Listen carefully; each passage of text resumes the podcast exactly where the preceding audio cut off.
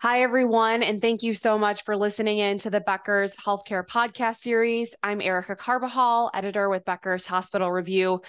Today, we're excited to be joined by Tracy Young, Chief Operating Officer of Essential Anesthesia Management. Tracy, thanks so much for hopping on today. Hey, Erica, thanks for having me. Absolutely. Do you mind sharing a bit about yourself and your organization before we dive into it? Sure. So I'm a CRNA with nearly 23 years of clinical experience. Um, I have an MBA with a healthcare focus from George Washington University. And my background in business started in 2003 when I started YPS Anesthesia and grew it to about 60 ambulatory surgery centers and hospitals with over 500 plus providers before merging with uh, Emergence Health uh, two years ago. And we formed Essential Anesthesia Management, uh, which now has over 125 ambulatory surgery centers and hospitals uh, in six states, mostly across the South, with roughly 1,200 providers. And my current role with Essential Anesthesia Management is Chief, is Chief Operating Officer. Great. Thank you so much, Tracy. Well, I know that ASCs are growing in popularity and procedural volume. They're also navigating the same issues we're seeing other healthcare organizations face you know, including financial headwinds, staffing shortages. So, where does an ASC's anesthesia program fit into all of this? And, and in your point of view, what have been some current challenges and opportunities here? Yeah, that's a great question. Uh, you know, ambulatory surgery centers are not immune to the macro headwinds that are affecting all healthcare services providers in anesthesia, we're a really integral part of all ambulatory surgery centers, as without anesthesia providers, the vast majority of the cases just really can't be done. And over the last decade, anesthesia and ambulatory surgery centers have been largely taken for granted. It was a profitable service line that offered a nice work life balance integration for CRNAs and physician anesthesiologists. So they were relatively easy to recruit to, and it was a profitable service line.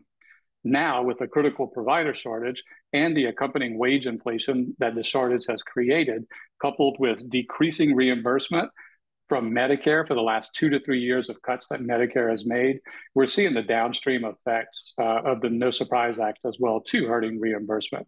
So, with all these headwinds that are being faced, ambulatory surgery centers are being asked for large subsidies to prevent disruptions in services from their anesthesia department.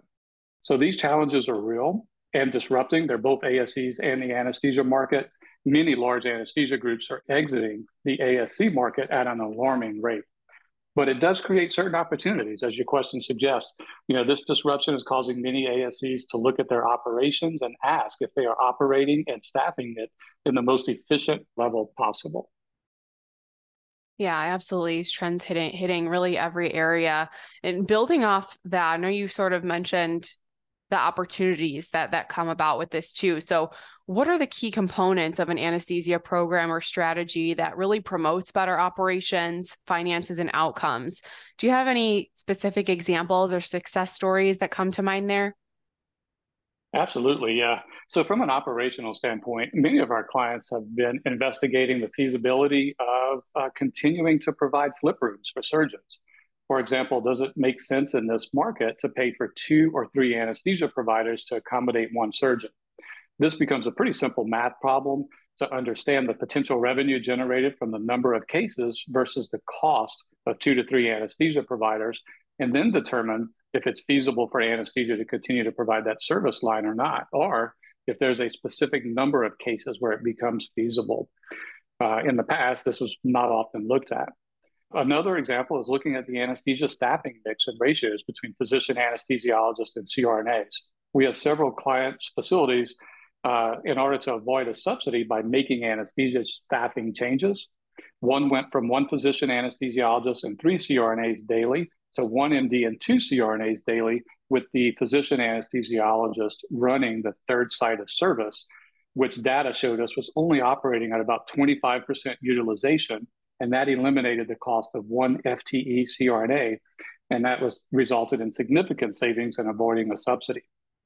Another example is a busy ASC uh, in our client base went from two physician anesthesiologists and six CRNAs daily to one MD and six CRNAs daily, and switched the anesthesia billing modifier from medical direction to QZ CRNA non medically directed model That resulted in savings of nearly $500,000, just that one move alone there.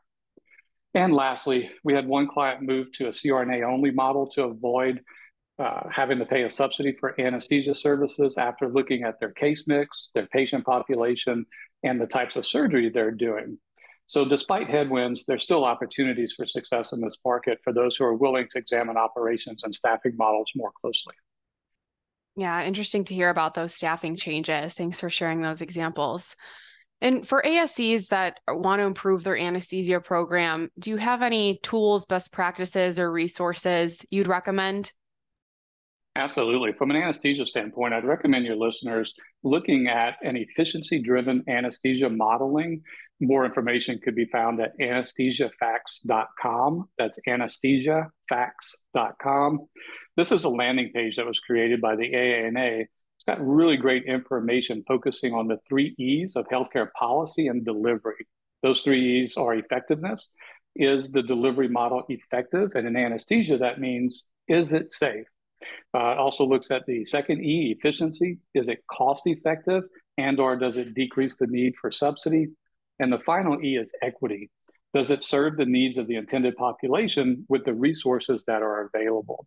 So if you go to this website, anesthesiafacts.com, there's tons of great information that could be found there about the what we call EDAM, the efficiency-driven anesthesia modeling. Thanks for sharing that site. In looking to the future, what excites you about the growth you're seeing right now in outpatient surgery centers and anesthesia? Well, in looking at the future, seeing Medicare expand the list of approved procedures for ASCs is exciting. As these procedures are added, it presents anesthesia with a new challenge on how best to care for these patients in an outpatient setting. And anesthesia groups and providers who are progressive and creative using new ultrasound blocks, for example, and uh, different modalities will be able to create a safe and effective outpatient experience for patients. That, coupled with my belief that this provider shortage has peaked and will start to subside around 2025 as more CRNAs graduate and enter the marketplace, has me really optimistic for the future, even though we're facing a pretty rough patch with a lot of headwinds right now. And Tracy, is there anything else you'd like listeners to know as we wrap up here?